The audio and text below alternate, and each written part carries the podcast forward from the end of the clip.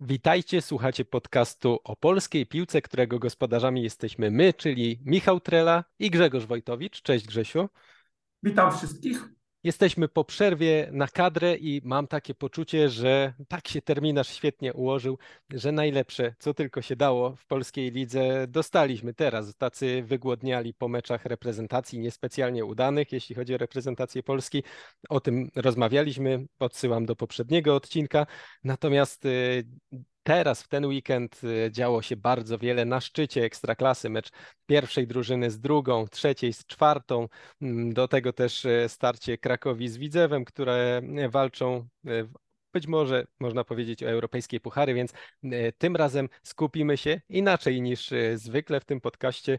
Przede wszystkim na wydarzeniach z czołówki, z górnej części tabeli, mniej e, na tej pasjonującej walce o utrzymanie, o której też oczywiście porozmawiamy w odcinku sprzed dwóch tygodni e, zapowiedziałem, złożyłem taką obietnicę, że skończy się to moje skandaliczne pomijanie ciągle Legii Warszawa i zbywanie jej e, dwoma zdaniami. No i okazja do tego jest znakomita, bo nawet gdybym tej obietnicy nie złożył, Legia e, byłaby głównym tematem, naturalnie, bo po pierwsze grała z Rakowem mecz, e, który był meczem ostatniej szansy, jeśli chodzi o walkę o mistrzostwo, no a poza tym wygrała ten mecz i też e, jest na ustach wszystkich. Zanim sobie dokładniej o tym meczu porozmawiamy, to chciałbym o sam wynik spytać. Czy ty, widząc ten wynik, Legia wygrywająca z Rakowem bezpośredni mecz, to, że ma 6 punktów straty teraz do Rakowa, Mm, ale nie odrobiła bezpośredniego mm, bilansu w bezpośrednim meczu. Wciąż jest on na korzyść Rakowa. Czy ty uważasz, że realnie mamy teraz znowu otwarty wyścig o mistrzostwo? Znaczy może tak, ten wyścig nie został jeszcze zamknięty. Czy otwarty na nowo? No on trwał. Nie został zamknięty, mógł zostać zamknięty, a nie został. E, ja tak już wcześniej w poprzednich podcastach mówiłem, że dla Rakowa kluczowe będzie to, żeby jechać do, na mecz do Warszawy, mając przewagę 9 punktów. E, po prostu tak e, zakładałem, że Legia mecz u siebie wygra. W końcu musi kiedyś z tym Rakowem wygrać. To nie jest tak, że między Legią a Rakowem jest jakaś przepaść, e, chociaż niektórzy tak już sugerowali czasami. To są w miarę dwie wyrównane drużyny, które po prostu w jakimś tam momencie y, konkretnego dnia po prostu jedna może być lepiej dysponowana, może zagrać świetny mecz, wykorzystać błędy rywala, ktoś może mieć słabszy dzień i wygrać, więc byłem przekonany, że y, dla Legii taki dzień nadejdzie, że ona z tym Rakowem wygra. I dlatego mówiłem, że Raków musi mieć ten, tą poduszkę bezpieczeństwa w postaci dziewięciu punktów. Teraz ona została zredukowana do sześciu, a w zasadzie siedmiu, bo Legia musi zdobyć więcej o 7 punktów od Rakowa, żeby wyprzedzić ten zespół w tabeli. Więc y, na tych kilka kolejek, które jeszcze zostało do końca, to jakieś emocje gwarantuję, nie mówię, że gwarantuję, ale, ale są, te emocje jeszcze będą. No. Raków ma jeszcze mecz z Lechem, Legia ma też mecz z Lechem, więc jakieś tam okazje do potknięcia, do straty punktów dla jednych i dla drugich będą. Oczywiście Raków sobie może pozwolić jakby na więcej, zdecydowanie na więcej. Legia margines błędu ma bardzo mały, no ale myślę, że dobrze, że się stało. Nie, nie chcę mówić, że tam na przykład kibicuję Legii czy Rakowowi, ale tak z punktu widzenia ligi to dobrze się stało, że ten wyścig o Mistrzostwo Polski nie został zamknięty yy, w sobotę wieczorem. Jest y, czasem taka teoria wygłaszana o meczach, które są drużynotwórcze, które są jakimiś takimi mitami założycielskimi. Oczywiście matką wszystkich y, meczów, mitów jest y, Polska-Niemcy kadry Adama Nawałki. Nie wiem, czy e, można powiedzieć, czy będzie można z perspektywy czasu kiedyś powiedzieć, że to był mecz taki dla Legii, że dla Legii Kostyru Niaicia ale mam poczucie, że było coś jednak symbolicznego w tym spotkaniu, że to spotkanie powiedziało coś więcej niż tylko to, że Legia wygrała mecz z Rakowem. Mm, to było dla mnie mm, pokazanie przez Legię, że jestem, wróciłam. Znowu jestem e, klubem, z którym każdy w Polsce musi się liczyć. Po tej absurdalnej historii z e, poprzedniego sezonu, kiedy nastąpiła ta zapaść, która sprawiła, że Legia zaczęła walczyć w pewnym momencie o utrzymanie, później skończyła w środku tabeli po tym sezonie, w którym punktowała dobrze, natomiast często było takie poczucie, że jest jednak o pół kroku za, czy, czy nawet więcej niż pół kroku za Rakowem, e, to na niego spływały zachwyty. W ostatnim czasie, w ostatnich tygodniach zaczęły spływać zachwyty także na Lecha, ze względu na to, że został naszą drużyną eksportową i Legia znalazła się w takiej nietypowej sytuacji, że przestała być w centrum uwagi. W lidze wszystkie pochwały zbierał Raków, e, za puchary zbierał Lech. Legia była gdzieś tam z tyłu, zbierała sobie bardzo regularnie punkty. Miała nawet y, średnią punktową, która by y, gwarantowała w innych sezonach, wielu innych sezonach walkę o mistrzostwo. Natomiast y, była gdzieś w cieniu. I ten mecz to było takie w pełni wejście na scenę, na której Legia już wcześniej była. E, zastanawiałem się oglądając to spotkanie, zwłaszcza te pierwsze pół godziny, kiedy mm, myślę, że można powiedzieć o czterech bardzo dogodnych sytuacjach dla Legii. Było 2-0 po 30 minutach, ale e, był jeszcze choćby strzał w słupek e, i, inne do, dobre ataki. Zastanawiałem się, kiedy ja widziałem Raków do tego stopnia stłamszony w naszej lidze, bo zdarzały mu się porażki. Przegrał dawno temu, pół roku temu z Górnikiem, przegrał z Krakowią. Z Krakowią przegrał nawet dotkliwie, ale to też był mecz, w którym Miała e, drużyna Rakowa wiele sytuacji, Krakowia dobrze wyprowadzała kontry, natomiast takie zepchnięcie Rakowa, e, granie na jego połowie, stwarzanie sytuacji za sytuacją, no to przypomniał mi się e, mecz w Pradze ze Slawią i, i dogrywka, kiedy już Raków na ostatnich nogach starał się dotrwać z korzystnym wynikiem. No więc to, to wszystko dawno, mowa, mowa o sierpniu. Na naszych boiskach to się bardzo rzadko zdarza. Legia świetnie weszła w ten mecz. E, no i e, tutaj się nakładały, nakładały systemy, nakładały ustawienia, e, grali mniej więcej tym samym e, i wyszła w dużej mierze, e, moim zdaniem, jakość zawodników na niektórych pozycjach. Nie wiem, czy generalnie, natomiast tego dnia, bo nie wiem, czy Filip Mladenowicz jest co do zasady lepszy niż Fran Tudor, nie wiem, czy Paweł Wszołek jest co do zasady lepszy niż Patryk Kun, natomiast tego dnia te wahadła zdecydowanie były lepsze po stronie Legii, a nie Rakowa. E, różnica w ataku, o którym już tyle mówiono w kontekście Rakowa, no Tomasz Peckhardt to jest y, napastnik dużo wyższej półki niż e, Sebastian Musiolik czy e, Władysław Zgutkowski, którzy weszli po przerwie.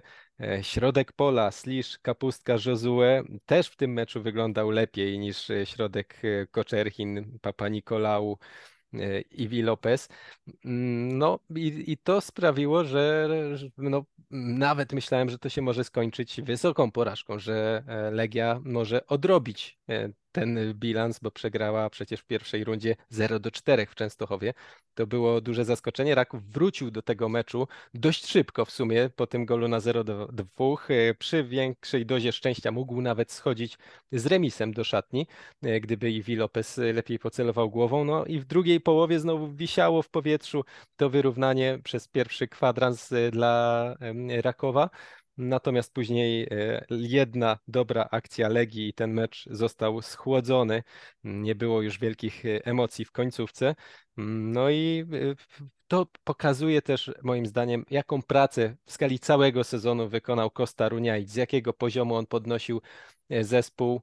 E, na jakim poziomie ten zespół jest po kilku miesiącach jego pracy. Już właśnie nie zlepek indywidualności, tylko zespół. Dla samego Runiejcia to też było ważne, bo mówiło się o nim, e, że jest trenerem, który raczej przegrywa takie ważne starcia. Tak było w Polsce, tak było w Niemczech, e, więc chciałbym Ciebie bardziej właśnie mm, o tę wędrówkę, o tę drogę Legii spytać w tym sezonie. Co tobie najbardziej zaimponowało w tym czasie, czy co sprawia, że dzisiaj o Legii mówimy tak dobrze? Bo przecież nawet rozmawialiśmy na początku sezonu, czy przed startem sezonu, widzieliśmy obaj Legię w czwórce e, na koniec sezonu. Tego to nas nie dziwi, że Legia znów jest w czołówce, ale wydaje mi się, że wtedy widzieliśmy ją jako najsłabszą z tej czwórki. Nie, nie spodziewalibyśmy się chyba, że Legia będzie jedyną drużyną, która może e, walczyć z Rakowem, no a Pogoń i Lecha będzie miała gdzieś daleko za sobą. Chociaż no tak dokładnie nie pamiętam, jakie ja tam obstawiałem typy, ale mam wrażenie, że chyba Legię wyżej od Pogoni stawiałem i tak też tą drugą drużynę, która będzie gonić za Rakowem, upatrywałem w Lechu, ale pod warunkiem, że oni szybko skończą przygodę w pucharach, więc i skoncentrują się tylko na lidze.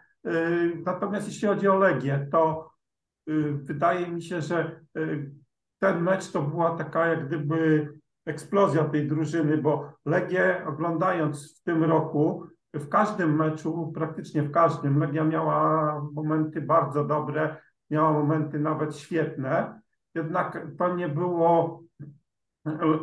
Legia po prostu też grała w tych meczach na tyle, na ile musiała. To znaczy, nigdy nie zagrała takiego meczu od pierwszej do ostatniej minuty, w którym by wszystko by działało tam na wysokim poziomie.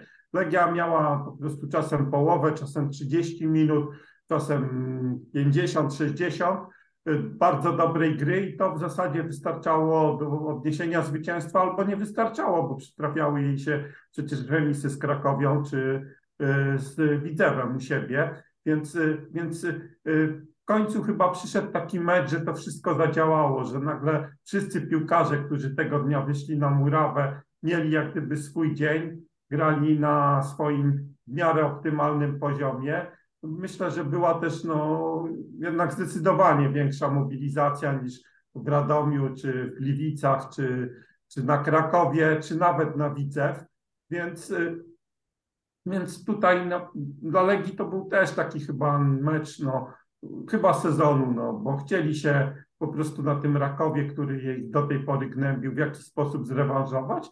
No i w końcu taki dzień przyszedł, że to wszystko wypaliło. Ten mecz się ułożył dla nich bardzo dobrze. Znaczy oni sobie ułożyli ten mecz, no bo nikt im tych dwóch bramek nie podarował.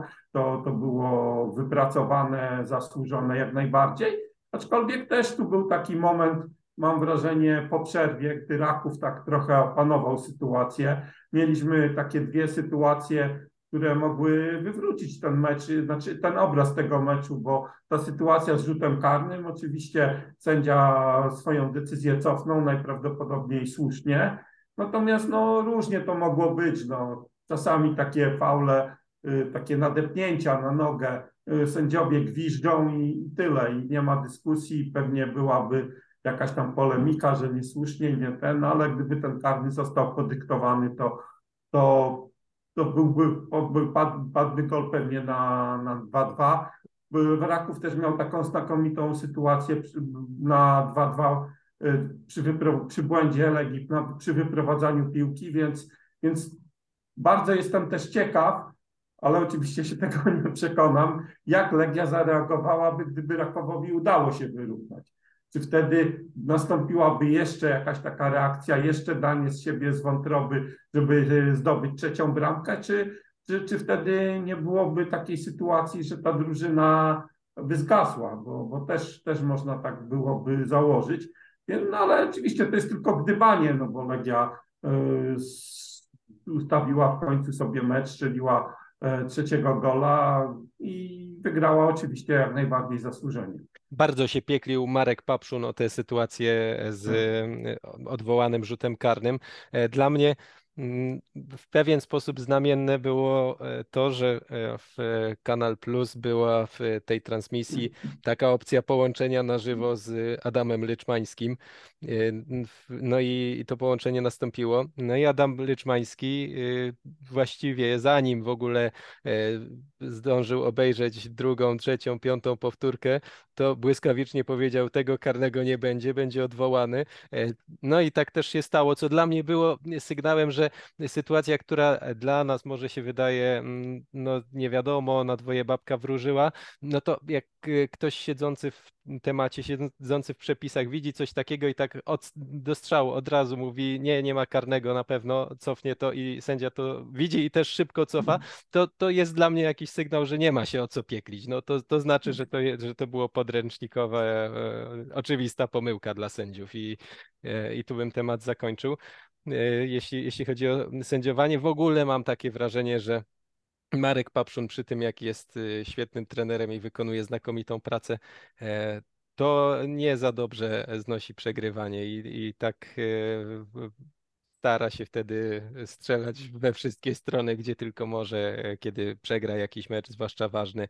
Mm, trochę mi tutaj brakuje takiego pogodzenia się, przyznania, rywal był dzisiaj lepszy i tyle, i nie, nie szukania gdzieś Mhm. za, zaczepek ka z każdej strony. No to, to, to mi się trochę nie podoba, psuje mi to trochę obraz y, szko tego szkoleniowca, którego bardzo cenię, mm, ale, ale chciałbym się Znaczy, jeszcze... tak jeszcze no? nawiązując do tego, to właśnie też zgadzam się z tą, mamy y, okazję, na szczęście dla Rakowa i dla Marka Popszuna bardzo rzadko tą jego twarz oglądać, ale też pamiętam, jak byłem na meczu kwalifikacji Ligi Mistrzów, y, były Ligi Konferencji oczywiście, nie Mistrzów, Mistrzów to dopiero będzie, y, ze Slawią Praga w Częstochowie. I tam też, y, no, po pierwszym tym meczu też znaczna część konferencji to były narzekania na sędziów, chociaż oczywiście tam nie było waru i nawet czy tam był spalony, czy nie, to z miejsca, z którego Marek Papszun obserwował tę sytuację, to nic nie mógł powiedzieć, no ale, ale było po prostu, był też wielki lament na pracę sędziów, więc, więc rzeczywiście jemu trudno się pogodzić z porażką. To jest chyba z jednej strony dobre, no bo kto lubi porażki i porażki powinny jakieś emocje wzbudzać, takie, ale, ale on chyba tak odpycha to i zawsze stara się znaleźć innego poza sobą, poza zespołem, może nie poza sobą, ale poza zespołem. No jest to jakaś metoda, ale jak sam mówisz, dla jakichś tam obiektywnych kibiców, którzy oglądają mecze Rakowa bez takiego kibicowskiego zaangażowania, to może być trudne do akceptacji. Mhm. Chciałbym jeszcze o jednej osobie z Legii porozmawiać, a raczej o e, sytuacji, bo ciekawe jest to, co się dzieje tam w bramce między słupkami. E, przed sezonem, e, kiedy ściągnęli Dominika Chładuna z Zagłębia Lubin, no to ja akurat byłem w gronie tych, którzy uważali, że to jest taki idealny bramkarz na naszą ligę, na którym można budować wiele lat. To znaczy, nie jest pewnie ani na tyle dobry, ani na tyle młody, żeby za chwilę czmychnąć za granicę. Natomiast może być gwarancją poziomu i że na tego typu piłkarzach można sobie dać stabilizację na tej pozycji. Byłem mocno zdziwiony, że on przez całą jesień był numerem 3. Bardzo wtedy było głośno o Kacprze Tobiaszu. Mam wrażenie, że nic nie umniejszając jego umiejętnościom bramkarskim i talentowi, że było też głośno także dlatego, że to jest młody zawodnik e, Legii, e, który dobrze wypada w mediach i w ogóle to jest fajna historia, że, że kibic taki od e, dziecka później wskoczył mm, do, do grania w pierwszej drużynie, no ale był taki szum wokół Tobiasza, że wydawało się, że no, nie ma szans, żeby ktoś wskoczył do bramki za chwilę, no i Tobiasz pewnie za chwilę przyniesie Legii całkiem duże pieniądze. Tymczasem uraz Tobiasza, wyleczony już, y, no ale Chładun wskoczył do bramki na tyle dobrze w ostatnich tygodniach, bo to nie była kwestia tylko jednego meczu, gdzie tutaj też właśnie był ten błąd przy wyprowadzeniu, który mógł zmienić jego obraz, ale, ale generalnie mam poczucie, że Legia y, jest bardzo dobrze obsadzona teraz, właśnie jest w dobrych rękach z Chładunem i na miejscu Kosty Runiaicia, e, no to bez jakichś kontuzji, jakichś gigantycznych wpadek, to ja bym nic nie zmieniał do końca sezonu sezonu, grał dalej Chładunem.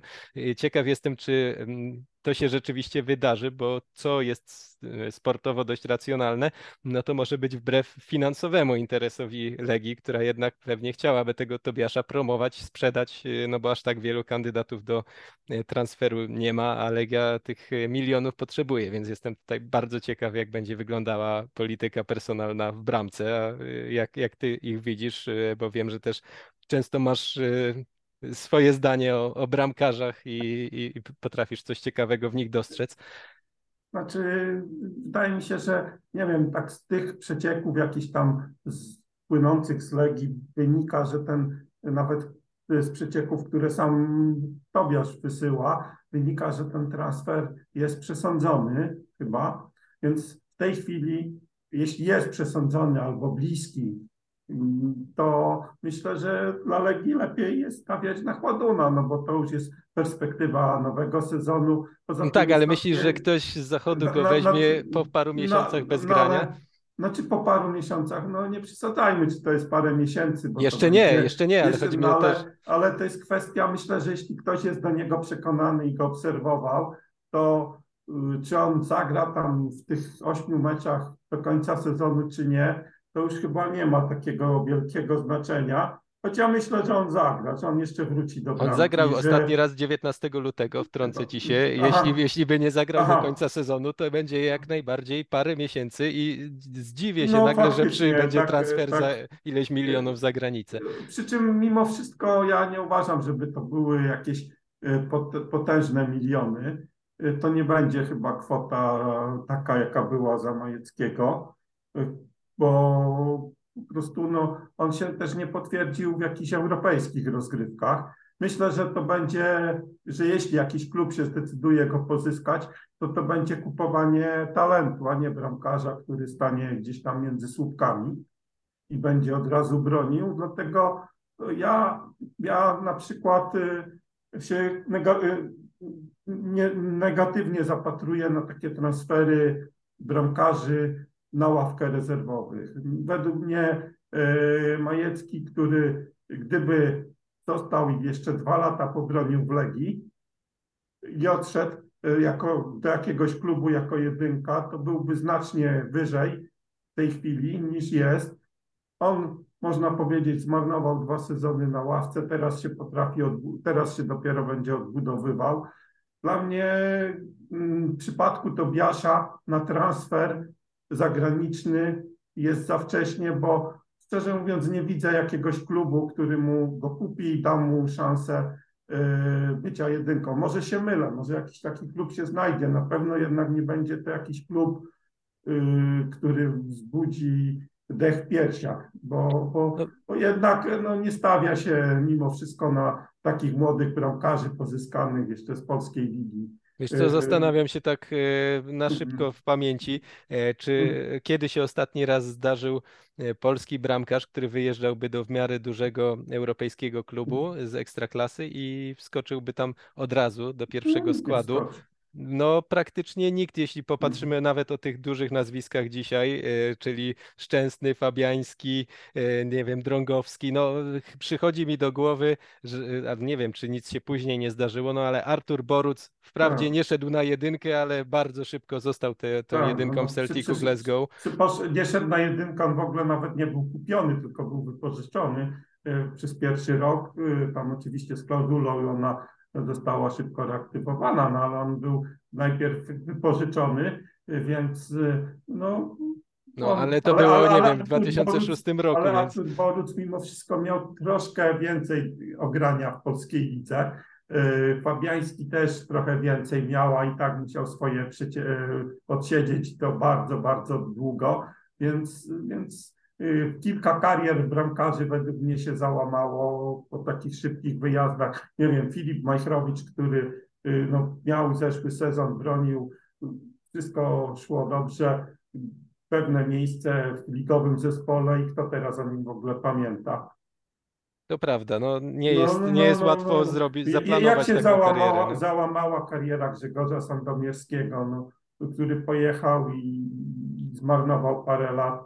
I, i, wielu, kilku innych bramkarzy też, też po prostu. No, dla mnie transfer bramkarza ma wtedy sens, jeśli dostaje, nie mówię, bo nikt takiej stuprocentowej gwarancji nie daje, ale, ale w większości przypadków, jeśli idę na jedynkę i mam realną szansę, że tą jedynką będę. Jeśli idę się uczyć, to lepiej się uczyć w Legii u trenera Dochwania i, i nie wiem, pobronić dwa, trzy sezony w polskiej lidze iść za granicę nie w wieku tam 20 lat czy 21, ale w wieku 23-4 lat. W tej chwili bramkarze bronią nawet do 40, 30 parę lat, to dla bramkarza jest jeszcze wiek normalny do bronienia. Ta kariera się wydłuża, e, swoje pieniądze jeszcze można zarobić, e, karierę, trofea, wielkie kluby podbijać, to nawet w wieku 28, 29, 30 paru lat, więc nigdzie się nie trzeba śpieszyć, no ale to też jest polityka klubu, no jeśli Legia, nie wiem, potrzebuje jakiejś gotówki, jest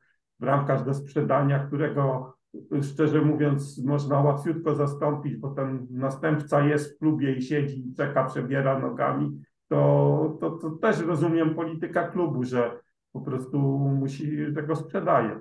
Więc, prawda. No, Mhm. ciekawy jestem, jak, jak się potoczy, yy, potoczą te losy Tobiasza. Może te wszystkie nasze przestrogi, yy, moje głównie, okażą się nic nie warte i trafi on do jakiegoś klubu w dobrej lidze, dobrego klubu i od razu stanie się gwiazdą. Natomiast No, ja, ja mimo wszystko byłbym ustaleń- zdziwiony, gdyby e, ktoś go kupił, e, jeśli tak się ta wiosna potoczy, jak się teraz zapowiada. E, Ja jeszcze e, mówiąc, wracając trochę do rynku transferowego, ale do innego z klubów, który, o których rozmawiamy.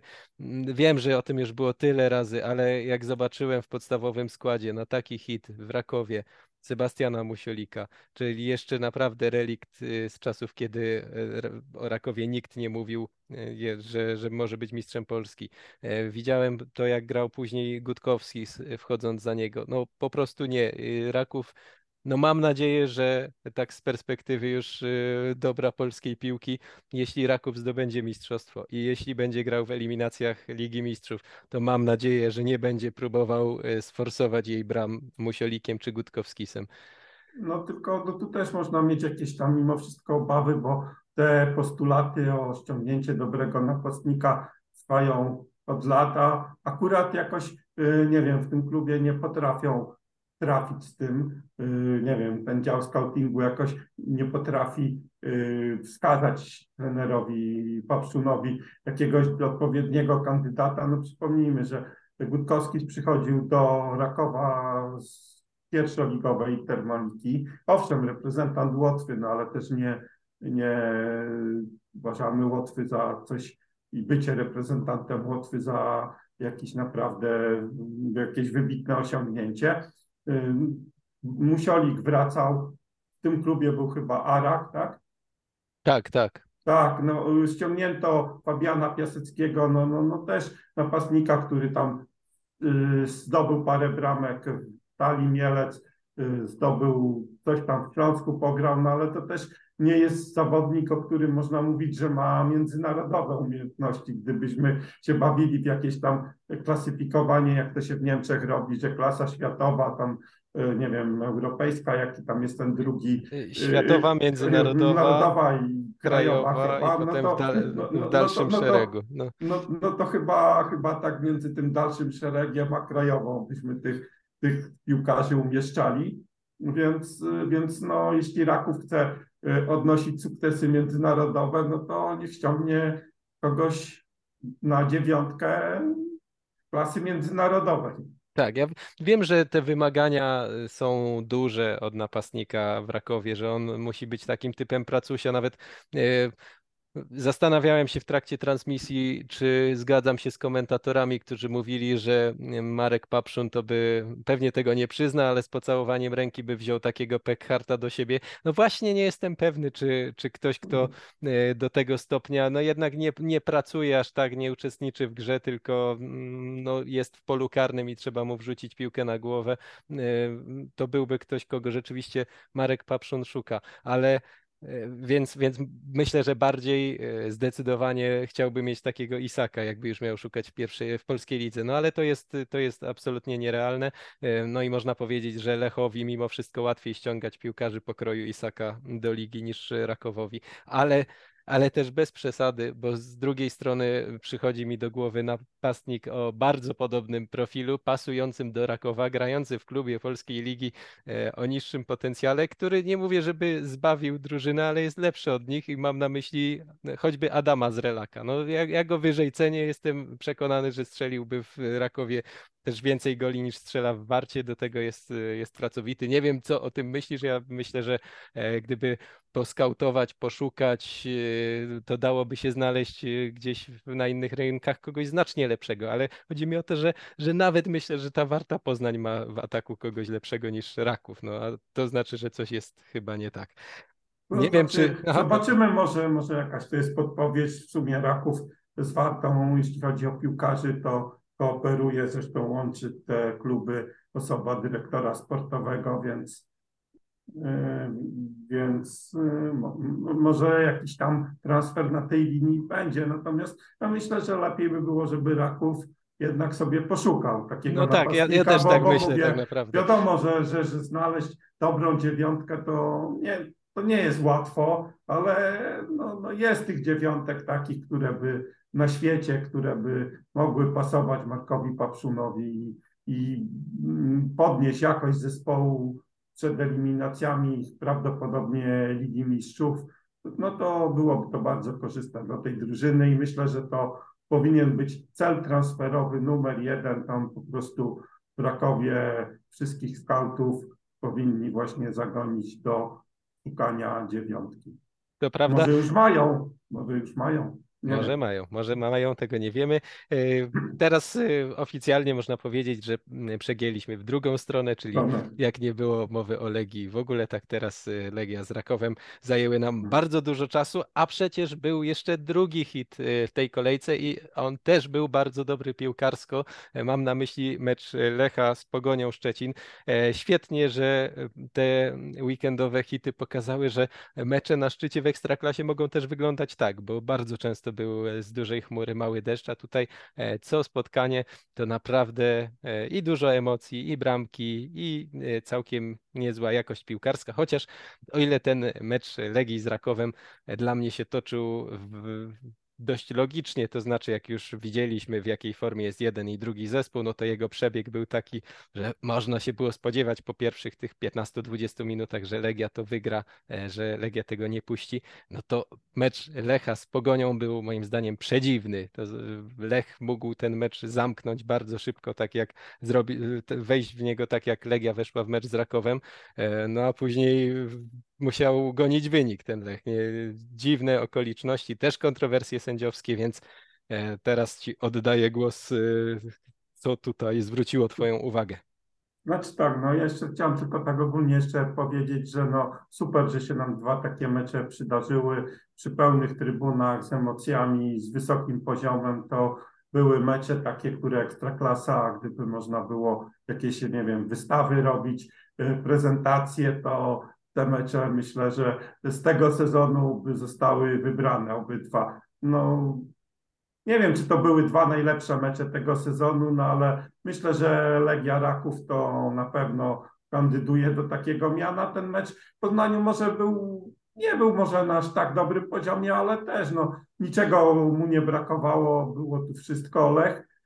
Ten mecz też pokazał, dlaczego Lech nie jest walce o Mistrzostwo Polski w tym roku, y, bo po prostu już pomijając te względy pucharowe, zaangażowania w puchary, które na pewno zabrały drużynie sporo sił i tak y, trudno łapać.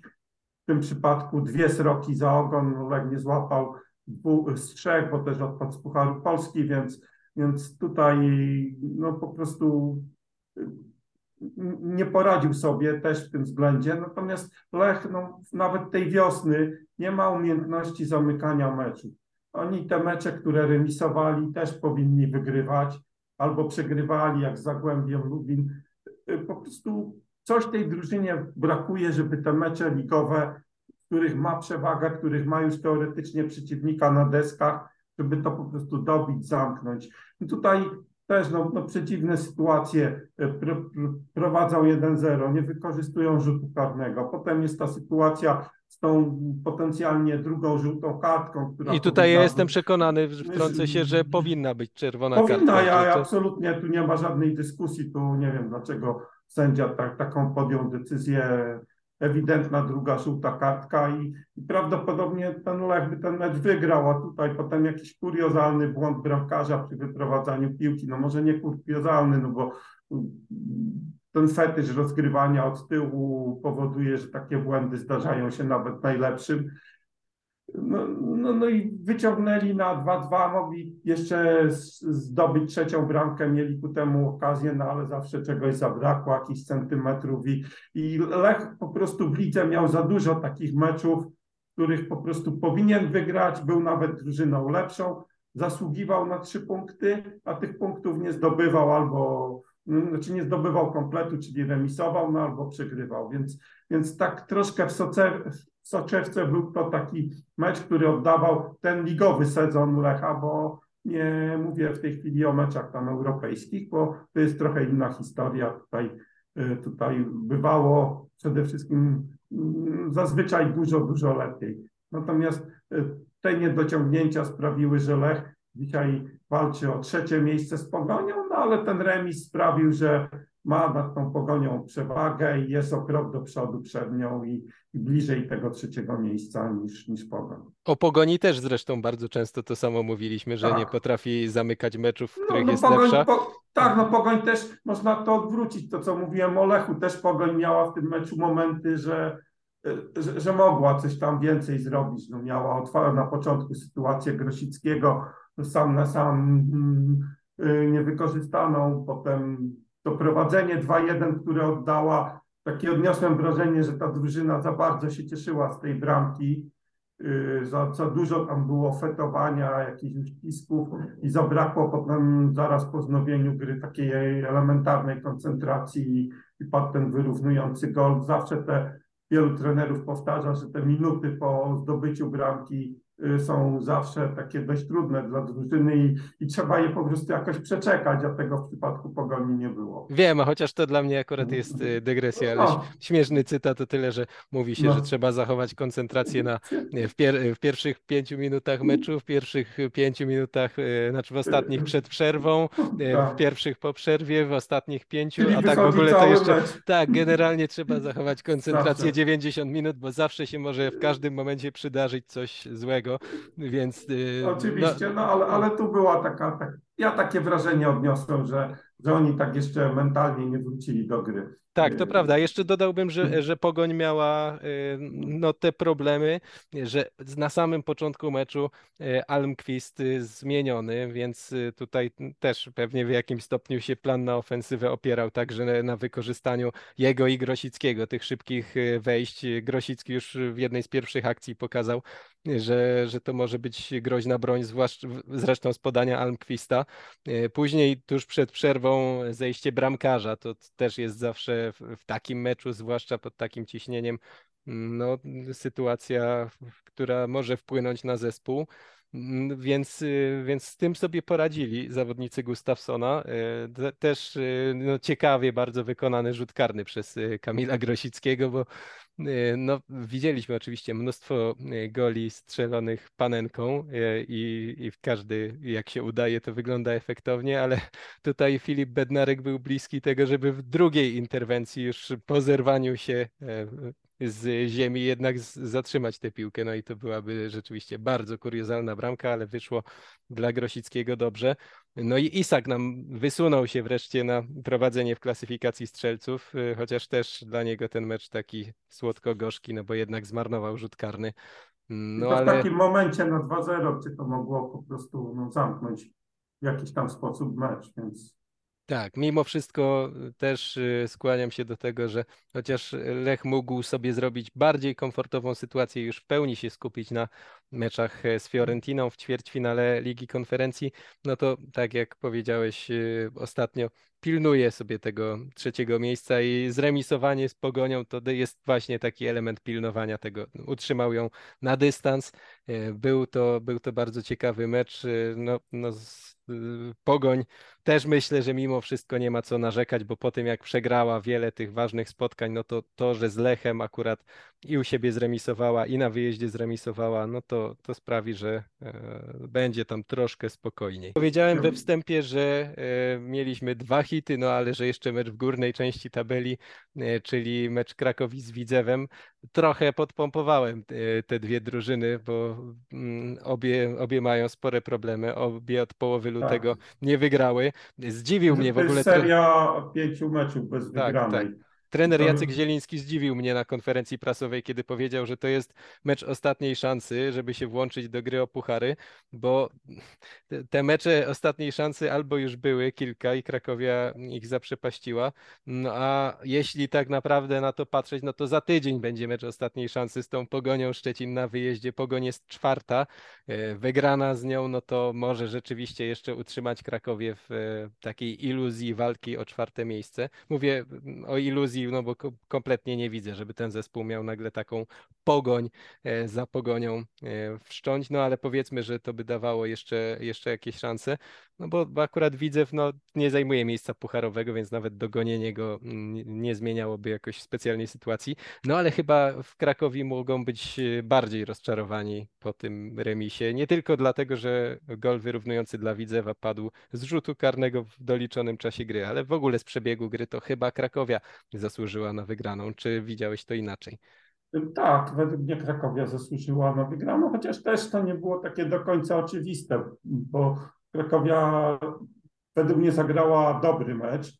Momentami było nawet bardzo, bardzo dobry, oczywiście na poziom Krakowi, bo, bo, bo, bo, bo też to nie było jakieś wielkie cudo. Y, po, tym, po tej klęsce w Częstochowie, takiej, takim trochę dużo złej krwi się pojawiło, poza tym osłabienia, no widzieliśmy jaka ławka dzisiaj Krakowi była. Także... Nie, no to był, tak zatrzymajmy się tutaj, to był skandal jednak, że drużyna ewidentnie potrzebuje impulsu jakiegoś y, i no i skupiamy się często na tych trenerach. I oczywiście Jacek Zieliński nie jest tu bez winy, ale jakby ktoś naprawdę usiadł w Krakowie, ktoś, czyli pewnie Janusz Filipiak, i przeanalizował sobie, no. dlaczego jest jak jest z drużyną, dlaczego nie walczymy o puchary, to nie szukałbym w pierwszej kolejności, że a, bo trener coś źle zrobił, tylko spojrzałbym, jak ta kadra jest skonstruowana. Wiem, że ty to już mówiłeś kilka tygodni temu, ale dzisiaj to był najbardziej jaskrawy przykład, gdzie e, jest siedmiu zawodników na ławce, e, z czego e, jest rezerwowy bramkarz, czyli sześciu graczy z pola. Do wpuszczenia realnie jest Michal Siplak do obrony i Mateusz Bochnak gdzieś tam do ofensywy. No i od razu z miejsca wiesz, że jak nic się nie będzie działo, no to raczej nie chcesz, obrońców się nie wpuszcza zwykle jak, jak nie trzeba, e, no to, to wiesz, że wykorzystasz no, maksymalnie jedną zmianę, e, ewentualnie później, żeby trochę pograć na czas, no to, to odbierasz sobie absolutnie pole manewru, kiedy rywal może przeprowadzić pięć e, i, i niektórzy z tego korzystają i to jeszcze jakościowych zmian, a nie takich zmian na zmianę. Natomiast jeśli chodzi o ten mecz, to właśnie mimo tych ogromnych kłopotów, które Krakowia miała, oni zagrali całkiem fajnie. Wreszcie jakoś tak w miarę dobrze grał Konopianka, miał kilka niezłych zagrań. Podań oczywiście zrobił w pierwszej połowie taką stratę, która no, mały włos nie zakończyła się golem dla Widzewa. Potem jeszcze był rzut rożny, poprzeczka, więc, więc taka jedna nieodpowiedzialna strata skutkowała dwoma okazjami potem bramkowymi. Y, no i wydawało się, że Krakowia, no, która troszkę więcej, znaczy nie więcej miała z przodu jakości, wcisnęła tego gola, zabrakło już naprawdę sekundy, już odliczali, pewnie część kibiców już nawet może była w drodze do wyjścia. No i nagle zupełnie nieodpowiedzialne zachowanie y, obrońcy, ja zawsze to podkreślam, w dobie waru, chociaż tutaj war nie interweniował, po prostu próby odbierania piłki przez obrońców w polu karnym w sytuacjach, gdy to nie jest konieczne, gdy zawodnik gdzieś jest z boku, zupełnie nie zagraża, y, są pozbawione sensu. No, takiego człowieka, który nawet nie opanował piłki, bo ten zawodnik nie miał jakiejś kontroli specjalnej nad tą piłką, to się po prostu blokuje, spycha, wypycha i tyle, a nie sada od tyłu nogę, żeby tą piłkę gdzieś tam wybić i zawsze przez przypadek można zahaczyć, ktoś się położy. No, ja przyznam szczerze, że e, nie oglądałem powtórek tej sytuacji. Raz tylko widziałem to z jednego ujęcia e, w internecie, więc e, myślę, że tu mnie bardziej wyręczysz, jeśli chodzi o tą sytuację, bo trener Jacek Ziemiński przyszedł na konferencję prasową ogromnie wzburzony, rzadko się tak zdarza, to znaczy on się hamował i zaznaczył, że nie będzie to komentarz od serca, bo go zawieszał, no ale wieszał psy na tym yy, sędzi, na tym arbitrze yy, Sylwestrzaku. Yy, miał pretensje takie chyba trochę nieuzasadnione też o rękę w pierwszej połowie.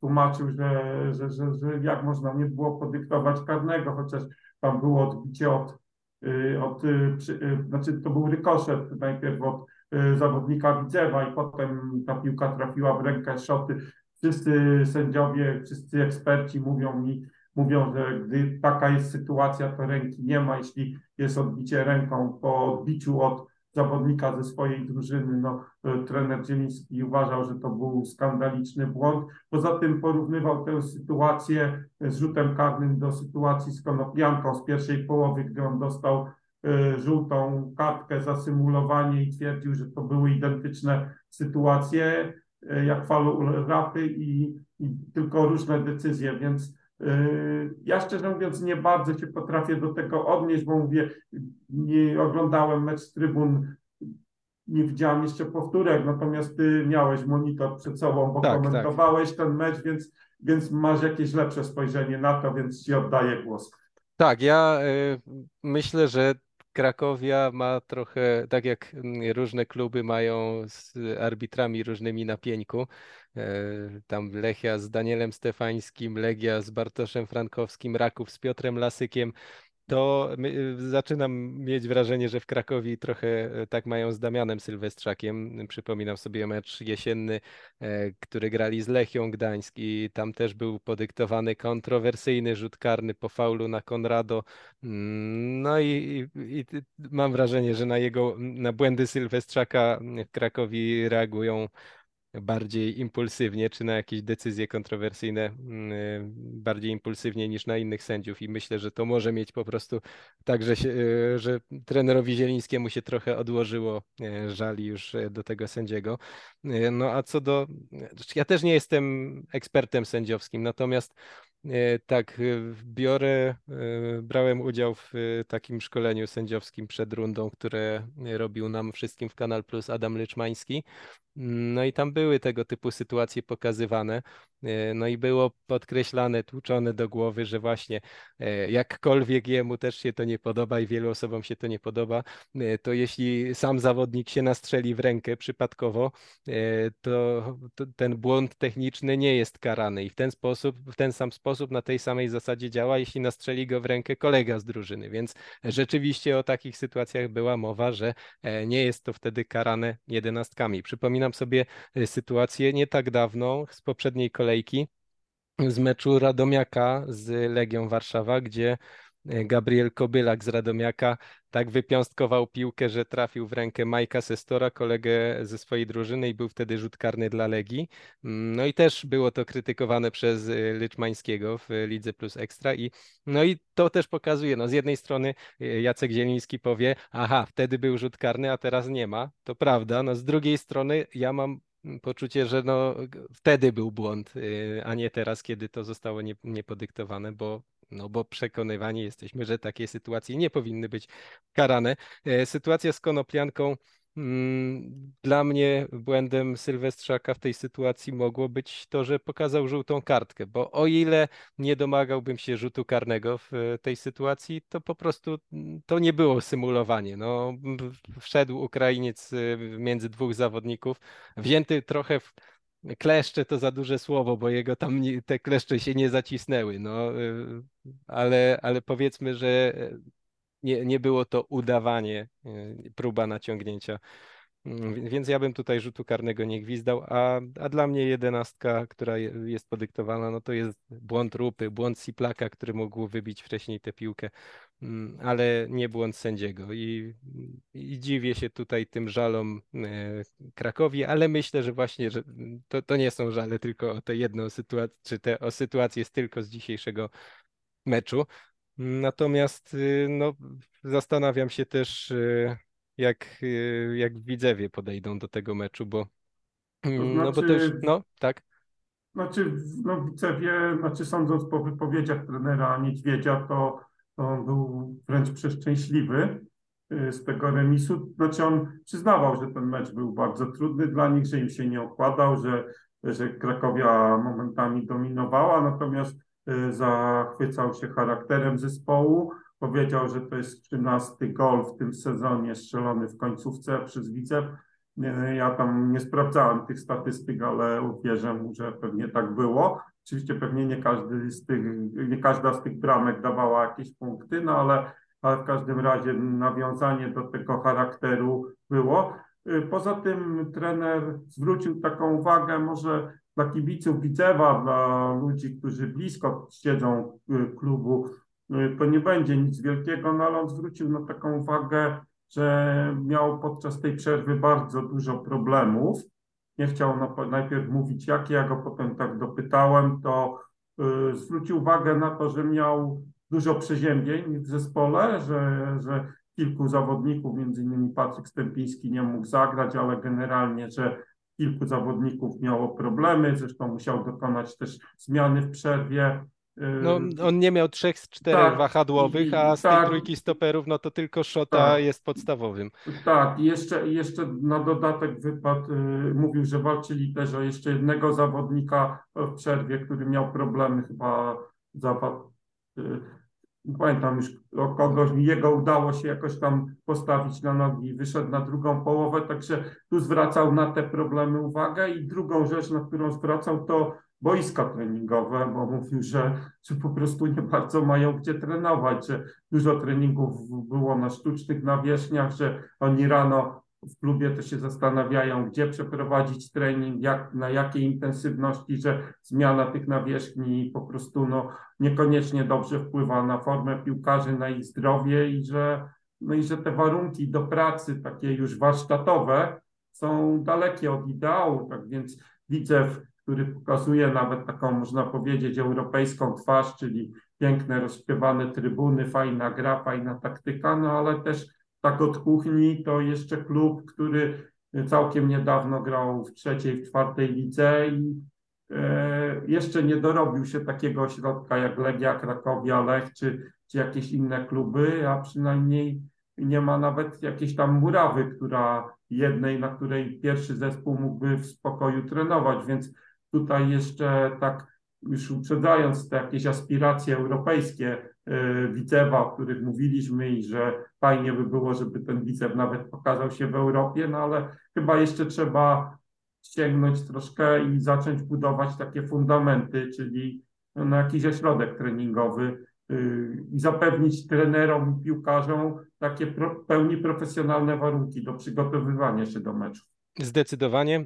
E, omówiliśmy te najbardziej hitowe mecze, więc teraz podkręcamy tempo, e, ale z drugiej strony ktoś mógłby powiedzieć, jak to najbardziej hitowe mecze omówione, a nie ma nic o derbach Górnego Śląska, więc teraz e, trochę krócej niż o tych meczach, o jakich rozmawialiśmy, ale chwilę o Piaście Gliwice z Górnikiem Zabrze, e, bo tutaj mam wrażenie, że to był mecz bez historii, że niby miały być derby, wysokie ciśnienie, e, temperatura z obu stron, e, no ale Piast po prostu nie było, mimo że to tylko 1-0, to, to nie było wariantu, w którym mógł Piast ten mecz przegrać, zdecydowanie dominował. Może to widziałeś inaczej, ale, ale dla mnie e, no to Górnik zaprezentował się w meczu, w którym zwolniono trenera tak, jak sobie go wyobrażałem, że zagra e, na efekcie nowej miotły, no a e, w tym zaprezentował się tak, jakby właśnie trener przestał łapać kontakt z drużyną i nadawał się do zwolnienia. No tak, no kontrast między tym meczem, postawą Górnika, meczu z Wisłą Płocka, tym to by nie mówić derbowym meczu, oczywiście bez kibiców Górnika, no ale to jednak derby i jakaś tam y, mobilizacja ekstra jeszcze powinna być, nie mówiąc już o tym, jak ważny był to mecz dla układu w tabeli dla Górnika. No, y, no Górnik po prostu nie dojechał na ten mecz, nie lubię tego określenia, użyłem go, dobra, niech będzie, no ale to nie był zespół, który ma świadomość tego, że sytuacja się robi tabeli naprawdę już bardzo, bardzo niebezpieczna. No też widziałem, o ile ten mecz z Wisłą Płock, Łukasz Podolski, zachwycaliśmy się jego podejściem, jego takim mentalnym nastawieniem do gry, tak on tutaj dla mnie zupełnie był poza grą, taki, taki snujący się Podolski z tych swoich najgorszych meczów w Ekstraklasie. Tak, nie wiem, może, może coś tam przeoczyłem, ale, ale taki no, zniechęcony, który o, Oczywiście jak tam miał piłkę, coś próbował zrobić, ale nie dawał według mnie od siebie nic ekstra. Tak, jedyne e, co po, to potem oczywiście pyskówka, zaczepiony odpowiedział, ale, ale to zostawmy. E, natomiast Piast e, ma taką serię, o której może nie wszyscy wiedzą, mm. ale oni się nią szczycą, że w ostatnich, nie pamiętam już ilu latach, kilku. Dziesięć chyba, bo nawet ten numer chyba Nie, nie, ale to nie, nie, to nie o to chodzi. nie, Chodzi mi o to, że w ostatnich kilku latach oni są jedynym zespołem, który zawsze kończył ligę w pierwszej szóstce. Legia wypadała, Lech wypadał, a oni, no od tego mistrzowskiego sezonu, czyli od 2019 roku zawsze byli w pierwszej szóstce, no i wydawało się, że w tym sezonie to już, to już się nie uda, e, seria się załamie. No to są na ósmym miejscu, osiem kolejek przed końcem, są w takim gazie, że Krakowia i Widzew, które nie, dzielą Piasta od szóstego miejsca, są jak najbardziej do łyknięcia w tych y, kolejkach. No i znowu się może okazać, że Piast, który przez większość sezonu był zagrożony spadkiem, no to podtrzyma serię i znów będzie, znów skończy sezon w czołówce, ale jakby się tak stało, no to naprawdę zasłużenie. Ta drużyna wiosną gra po prostu zupełnie inaczej niż e, przed przerwą i zdecydowanie zasłużenie wygrała. Dla Górnika teraz będzie e, arcyważny mecz już w czwartek, bo, bo kolejka się zaczyna w czwartek. e, Spotkanie z Koroną Kielce u siebie. No i tam trzeba pokazać zupełnie inną twarz niż z Piastem, pokazać, że tę walkę o utrzymanie się podjęło tak mentalnie. No bo jak nie, no to Ekstraklasa zacznie już w ten czwartek odjeżdżać Górnikowi. No już jest bardzo trudna sytuacja dla Górnika, ale no mówię, no, jeśli ten mecz z Koroną się nie uda wygrać, to, myślę, że Górnik będzie już takim naprawdę bardzo, bardzo poważnym kandydatem do spadku. To samo dotyczy, może już od razu przejdziemy do Lechii Gdańsk, która pojedzie do Jagiellonii. Jagiellonia jeszcze zagra poniedziałek ze Stalą Mielec, to też będzie bardzo ważny mecz dla układu tych dolnych rejonów tabeli, a, ale właśnie Lechia, nowy trener, tak samo jak w Zabrzu i takie samo, nie wiem czy takie samo, no bo Lechia jednak zremisowała, yy, ale takie no, bez błysku zupełnie. No, Legia wyciąg Lechia wyciągnęła takiego królika z kapelusza. Nikt specjalnie nie zna tego trenera, on nie zna ligi i tak dalej. No, jest to takie zagranie w bank. Podejrzewam, że żaden trener y, y, jakiś w Polsce poważniejszy kandydat nie chciał tam iść na pół roku i mieć ewentualny spadek w CV, nic to mu do szczęścia nie było potrzebne. Nikt takiego ryzyka nie podjął. No Lechia zagrała z tym Śląskiem osłabionym, bezzębnym, bez dwóch napastników. No przeciętnie nie miała za wielu sytuacji, kilka tam wrzutek do Zwolińskiego, no, czy odrobinie szczęścia tam jakaś jedna czy dwie mogły wpaść, ale to nie były jakieś tam super sytuacje, natomiast znacznie lepszą okazję miał Śląsk i myślę, że gdyby y, trener Tudziewicz miał do dyspozycji Jeboacha albo Exposito, to Śląsk ten mecz mógł wygrać i w zasadzie też zamknąć swoją walkę utrzymanie, przesądzić, że ta ekstraklasa zostanie we Wrocławiu. No, młody Szwedzik w końcówce miał sam na sam, no, ale odniosłem wrażenie, że on gdy biegł w pole karne, zobaczył, że jest sam przed Kuciakiem, to się tak wystraszył, że po prostu no, w zasadzie podał piłkę do bramkarza, więc, więc tutaj y, no, rzeczywiście, gdyby ten Śląsk miał kogoś z przodu, to myślę, że tą Lechię zdołałby ukąsić, więc Zobaczymy, co ta Lechia w tej chwili jest przedostatnią drużyną w tabeli i musi naprawdę zdobyć przynajmniej 12 według mnie punktów, 11 w 8 meczach, czyli ponad połowę wygrać. Ma jeszcze mecze z Rakowem, ma mecze z Legią, ma mecz z Pogonią. Ma też kilka takich meczów, które powinna wygrać teoretycznie, więc nie jest to jeszcze sytuacja beznadziejna, no ale, ale już tak troszkę... No niby, niby tak, że, ale że, nie, że powinna wygrać, ale z drugiej strony, jakbym ci powiedział, że ma u siebie mecz e, ze Śląskiem Wrocław, który gra bez Jeboacha i bez Exposito, że debiutuje w e, Lechii nowy trener, e, że ten mecz się odbywa w Gdańsku, no to, to, to czego chcieć więcej? Z kim, jak, gdzie oni chcą te punkty zrobić? Oni są, to, to też jest ważne, bo mówimy, że wiele drużyn jest zamieszanych w walkę o utrzymanie. Tak, wiele, ale niektóre startują jednak z pułapu plus 5, plus 6 punktów nad strefą spadkową, a niektóre e, startują z pułapu ujemnego. I Lechia ma tych punktów teraz minus 3 do bezpiecznego miejsca, przy czym Jagiellonia, do której są te 3 punkty, jeszcze gra w Mielcu, więc może się okazać, że e, w momencie, gdy słuchacie te słowa, bo słuchacie już po poniedziałkowym meczu, to Lechia ma 4 punkty straty do bezpiecznego miejsca. Może się okazać, że bilans będzie miała e, gorszy, więc e, Pięć. tak, z Koroną, skoro, jeśli by to było na przykład do Korony, no to z Koroną przegrała dwa mecze, to jest, to jest 5 punktów. No i masz 5 punktów do odrobienia e, względem Korony, nie wiem, Stali Mielec, a, a ty nie wygrywasz takiego meczu e, ze Śląskiem Wrocław u siebie tak osłabionym. To, to, to ten mecz mi pokazał, że tak to się naprawdę może wydarzyć, tak już naprawdę bez żartów, że, że ta Lechia po prostu spadnie z ligi. E, ale myślę, że lecimy dalej. Może nie spadnie, zobaczymy, będziemy Mhm. aktualizować temat, ale kto na pewno spadnie z ligi, to mieć Legnica. I byłem zaskoczony, jak się ten mecz w Kielcach potoczył, bo spodziewałem się po tych wydarzeniach e, z poprzednich tygodni, gdzie Miedź poprzegrywała, gdzie były tam jakieś zadymy z kibicami.